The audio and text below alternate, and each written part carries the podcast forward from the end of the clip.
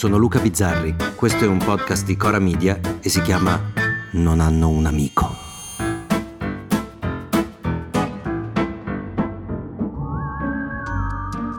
Sui social network ci sono dei fenomeni che non esistono. Cioè esistono, ma non sono fenomeni perché spesso sono limitati nel numero e nel tempo. Li chiamano fenomeni soprattutto i giornali così come chiamano bufera social quattro scemi che si lamentano, e tsunami delle onde altre un metro e mezzo. L'ultimo fenomeno in ordine di tempo si chiama la cicatrice francese. È esploso su TikTok ed è sbagliato pure dire esploso perché altro non si tratta che di un pugno di ragazzini di 16 anni che credono sia molto figo strizzarsi una guancia con due dita fino a farsi rimanere il segno. Pare che così somiglino ai gangsta rapper francesi. Ah, mica cotiche. E se non hai la guancia arrossata sei out. Infatti, per non farsi mancare niente, questi qua fanno pure dei tutorial.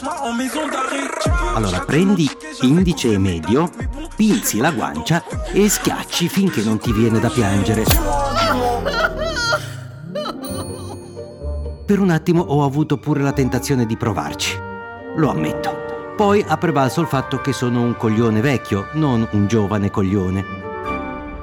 Ora, sui maggiori quotidiani non mancano gli articoli.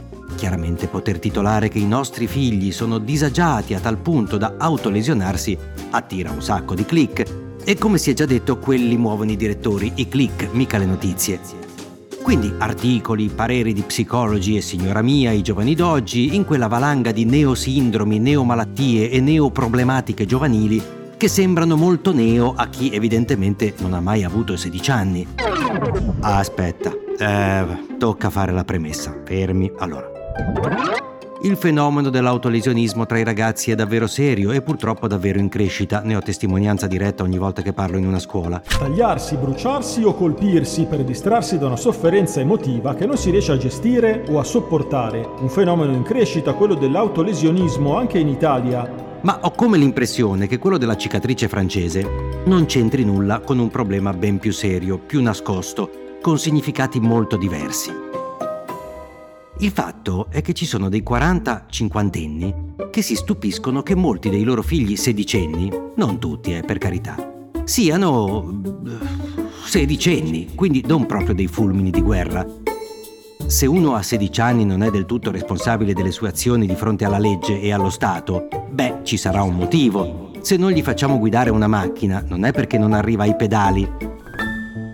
Evidentemente pensiamo che a quell'età si possano e io aggiungo si debbano avere delle lacune che verranno riempite, se succederà, dall'esperienza e dalla vita stessa. Quindi stupirsi perché dei sedicenni fanno una minchiata come strizzarsi le guance racconta molto dei genitori più che dei figli, anche perché, udite udite, lo hanno sempre fatto. Quelli della mia generazione ricorderanno un programma che si chiamava Lucignolo Bene, bravi, ma adesso, adesso sarà l'ora tarda. Che volete che vi dica, ragazzi? Adesso sento il bisogno di un'iniezione di un po' di energia. Allora non c'era internet, quindi ci pensava Italia 1 ad andare in giro per il paese e filmare giovani che facevano le robe più stupide, tipo gare di schiaffoni che si sfracellavano di techno fino alle 8 di mattina. Tanto che due comici molto talentuosi come Michelangelo Pulci e Alessandro Bianchi fecero un'indimenticabile parodia chiamandola Cirignolo, sempre su Italia 1, e raccontando dei ragazzi che sul fiume Po per passare le notti si davano fuoco alle dita dei piedi. Io ho bisogno di emozioni vere, capito? Bisogno di emozioni forti. No, lasciami dire, capito? Cioè, se vuoi beccare delle ragazze non è che puoi andare sempre al bullying. Cioè, io mi chiamo Kevin, eh, ho, ho, bisogno di sentirmi vivo, capisci? Per questo che almeno una volta alla settimana vengo qua e praticamente mi, mi, mi do fuoco alle dita dei piedi. Naturalmente erano finti, erano loro due, ma avrebbero potuto tranquillamente essere veri. Eravamo coglioni, anche noi. Se volete lo trovate su YouTube. Ebbene sì, a 16 anni si fanno delle robe da coglioni. Succede, se guardo i miei 16 anni, mi chiedo come sia possibile che io ne sia uscito vivo, oltretutto, perché le cagate che facevamo noi erano molto, molto più distruttive di pizzicarsi la guancia e anche di darsi fuoco alle dita dei piedi. E forse il problema è opposto. Il problema sta nel fatto che questi figli non è vero che non li ascoltiamo abbastanza, ma forse li ascoltiamo troppo.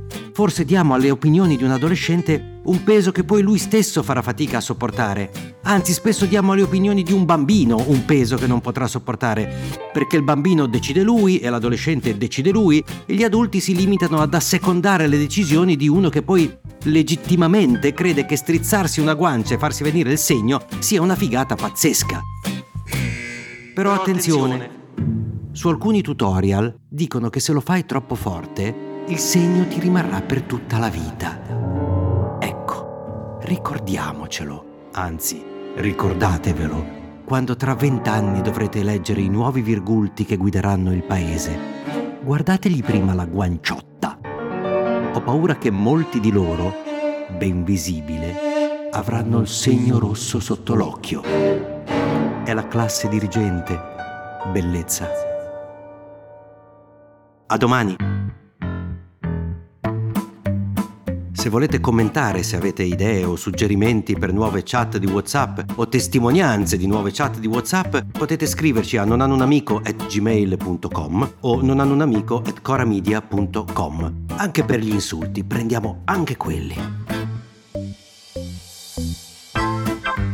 Non hanno un amico è un podcast di Cora Media scritto da Luca Bizzarri con Ugo Ripamonti. La cura editoriale è di Francesca Milano. La post-produzione e il sound design sono di Filippo Mainardi. La supervisione del suono e della musica è di Luca Micheli. Il producer è Alex Peverengo. Le fonti degli inserti audio sono indicate nella sinossi.